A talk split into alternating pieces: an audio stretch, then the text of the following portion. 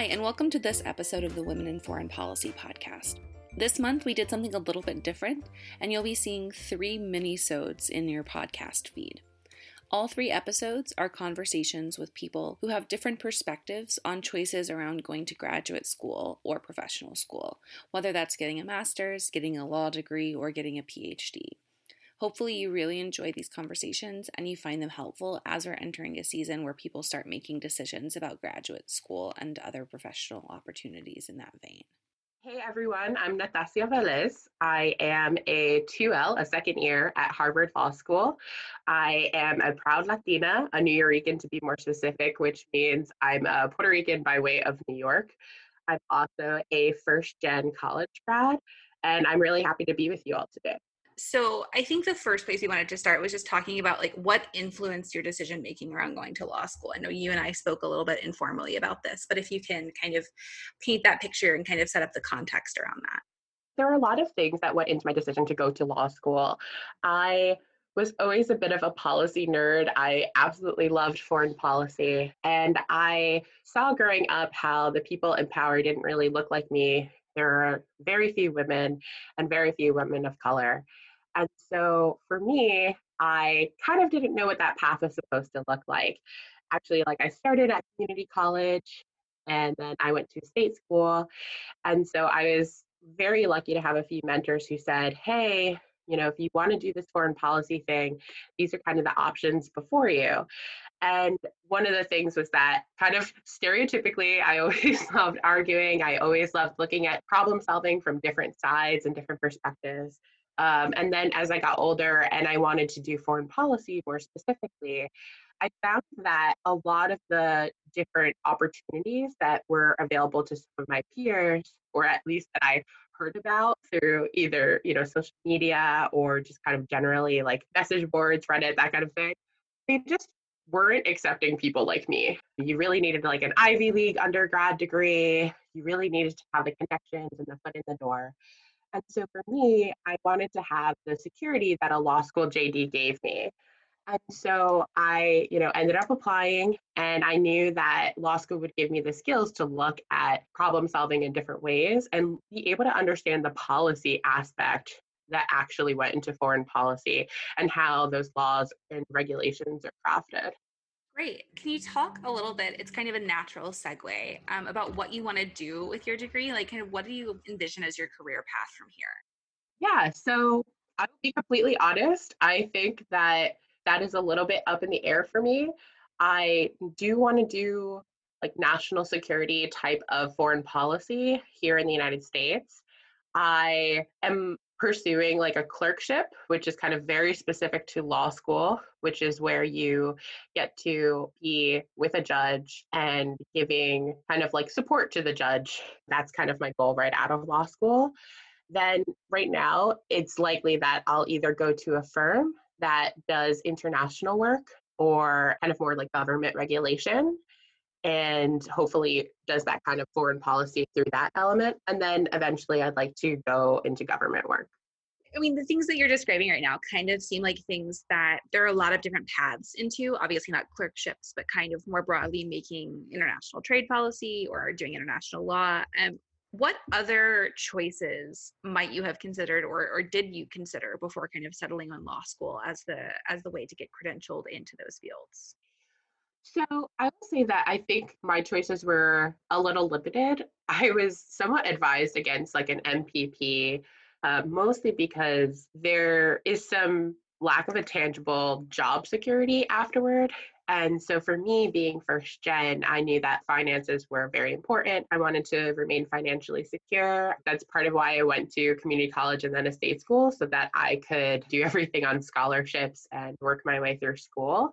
And so for me, there was a little bit too much risk in doing an M P P because I saw, you know, a few alums of my undergrad, and they were like, look, we're looking for a job and still looking for a job, and it's very difficult. And I also found that that wasn't really allowing me to do the international component that I really wanted. I did consider a P H D, and I think I didn't make a conscious decision not to do a P H D. I actually went to law school with the sense that oh, well, if I decide to do it later on, like I can always do a dual degree program, do a J D, PhD. Um, I ended up not pursuing the PhD mostly because I could always pursue it later on. Um, but I really, like I said, wanted the job security that came with a law degree. And honestly, I just like nerd out about the legal aspect of foreign policy. And so it very much felt like a space that I could launch my career from. We've talked a little bit about you being sort of first gen, um, and obviously there are a lot of barriers that face um, women in general and ethnic minority women. Can you talk a little bit about sort of additional barriers you faced, or sort of those compounding and intersecting barriers a little bit? I think one thing is that in foreign policy, or national security more specifically, since that's where I have most experience, it's very difficult as a Latina, as a woman of color, as someone who's first gen, to one, get your foot in the door. I know that part of why I went to Harvard Law, sure, is their excellent national security program and their excellent international law program, but also because it would provide me some legitimacy. I saw that when I was speaking about foreign policy, even if it was just the same comment or, you know, maybe a bit more analysis than my white male peers, it wasn't given the same deference. It wasn't given the same care. I think another aspect too is like you get pigeonholed. And what I mean by that is, for me as a Latina, people are like, oh, so you just are all about immigration. You only care about letting people into the country. And you only care about women's issues because you're a woman. And you only care about this. And so even within this kind of broad area, people made assumptions about what my capacity was as a human being, what my qualifications are, and then what I was actually interested in. Thus far, my background has been um, in law of armed conflict. So it has, you know, it has intersectional capacity with immigration and, and women's issues, but really it's, it's somewhat detached. And I think it's a little bit different than what people would expect. I think also too, you have the knowledge that mentorship is going to come in unlikely places. There are very few. I actually like don't know any personally other Latinas that are in this field. And so it's one of those things where you, in a good way, become a lot more open to mentorship of people that don't look like you. It's nice in a sense to get these different perspectives, but there is a lot of feeling like you're going at it alone uh, because there are a lot of things that are intersectional identities spring up that people just don't understand. For example, I wrote a piece on the intersection of race and national security, and one of my mentors was like, are you sure you want to do that? Because, you know, people are going to perceive you a certain way.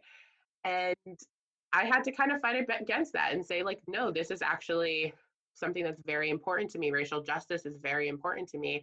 And for me, I think national security and foreign policy need to really be shaped for all people. And so it was so important to me to keep that part of my identity, even in my scholarship.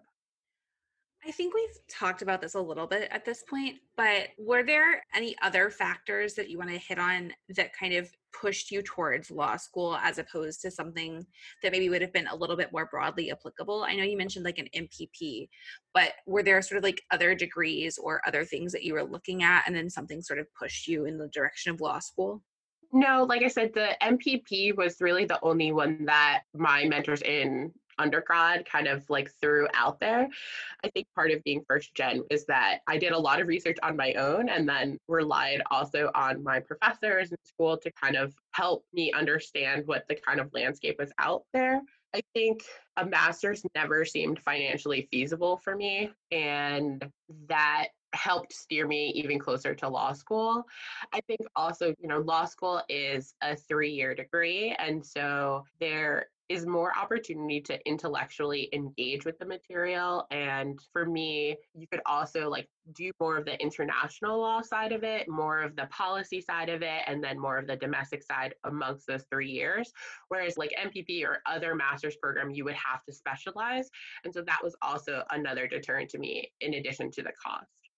Yeah, that makes sense. Is there anything that you think would have been different about your experience if national security kind of wasn't your ultimate end goal, even if it's just like a little bit different, like you were going into like international affairs more broadly or like international law, you're really working towards a career in national security. And I guess I'm wondering if there's anything specific about that field that created this context for you. I don't think so. A lot of my decisions in law school have been intentional to not close off a possibility of an international career. And I think that inherently, like I mentioned, is the value of getting a J D, is that you can do both kind of the national security stuff, but the pure international work as well. I do think that it's helped color some of my work uh, within law school. For instance, there's quite a few academic journals that you can join at Harvard. And so I'm part of like the National Security Journal rather than the International Law Journal. And so those kinds of decisions are things that I made consciously. I think too, I knew that national security very much is a space where you had to have an understanding of the military component of foreign policy. And so I think that that helped also shape my career trajectory in the sense of like this past summer. So during the J D program, you do summers at different places. And this past summer, I worked at West Point to really understand the operational military aspect a little bit better. But even at West Point, I focused on law of armed conflict, international humanitarian law. So it still had an international focus, but I was able to get that military understanding. Yeah, that makes sense. So last question, um, and this one's pretty broad. There are a lot of people who listen to the podcast who are like two years behind you or, you know, maybe even less.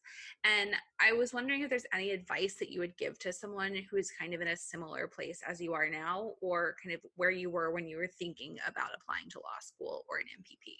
I would say, especially for someone who's debating between M P P and law school or even PhD, to really look at what you want from life, look at what you want from your learning experience, and also look at the very practical aspects of like how much each costs and what the cost of living is in each place that you might actually do those degrees. And then pursue whatever you're going to pursue fiercely.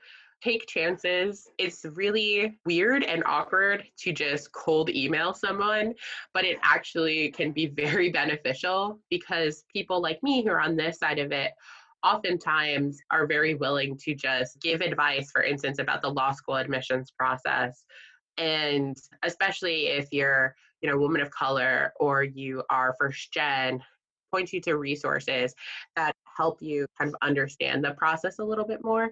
And what I mean by that is, so law school admissions, it's not just a test, it's also like a personal statement and a diversity statement and your transcript and all of that. And so sometimes you just, you don't have the experience to understand like, hey, what is my application supposed to look like? That was something I had to frankly figure out a bit on my own. I you know, went on Reddit and I Googled this quite a bit. And so I'm so happy that now there are a lot of places that actually help students throughout that process, and those actually that are working currently and thinking about a graduate degree, because there are a lot of things that allow you to have success and allow you to craft your narrative and allow you to move forward that you really only know when you're on the other side of it. So yeah, I would definitely suggest fiercely pursuing whatever you do eventually choose. Don't be shy in reaching out to people, as awkward as it is.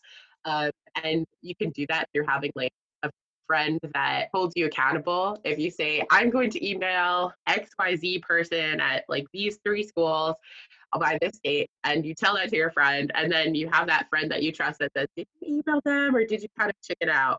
Um, that can really be helpful. And also reach out to, you know, there are some amazing women's organizations, and they can often give you kind of insight. And like I said, people who are on the other side of it, like like myself, are more than happy to uh, kind of give you guidance on how to navigate this process. Perfect. So those are all the questions that I have. Was there anything else that you wanted to throw in there, something we didn't get a chance to talk about, anything like that? I would say that one of the things that's very important to being in the foreign policy space is to really intentionally find communities that you feel are supportive. communities that are based on identity, whether they be gender identity or racial identity, or they can be spaces that are, you know, context specific, that have to do with the specific type of foreign policy you want to enter. Those communities matter. Some of the most beneficial places that I found are, you know, some of the women's organizations. So like NASDAQ Girl Squad, and within Harvard Law, we have like the Women's Law Association, and we have La Alianza, which is the Latinx Association. And so those kinds of spaces, you could really be yourself. Those spaces are invaluable to your career trajectory, because when you address how do you do these certain things to get where you want, you're also addressing yourself as a whole person, whether it be through self-care, whether it be through, you know, support. We're going, you know, through the midst of a global health pandemic, and that has a lot to do uh, with how you plan different things. So make sure that you find those spaces where you can be yourself, you can be authentic, and you can get the support that you need, both professionally and personally. I hope you enjoyed this interview. Remember that there are two others that you should definitely check out in our podcast feed. As always, it was a real pleasure speaking to these women, and we really appreciate the time that they gave us and the incredibly useful perspectives they provided. Thank you for joining us this month and every month. We hope that this is a useful place for you to find information about the decisions you're making in your own career, and we really value anything you guys have to say. So please tweet at us, email us, leave us messages on Instagram. The social media team makes sure all that information gets to us. Please don't forget to subscribe, rate, and review this podcast on whatever app you use. That helps other people find us, and it raises us up in the rankings, which is one of the most helpful things you can do to help our podcast be found by other listeners. You can follow the organization's Twitter at Women in Foreign Policy, and if the work we're doing means a lot to you, please consider supporting us via PayPal at Lucy Goulet or on Patreon at Women in Foreign Policy. We are an all-volunteer team, so that means your support goes even further. We love the work we do, and we absolutely couldn't do it without listeners like you. Thank you all so much, and we'll talk to you again soon. Bye!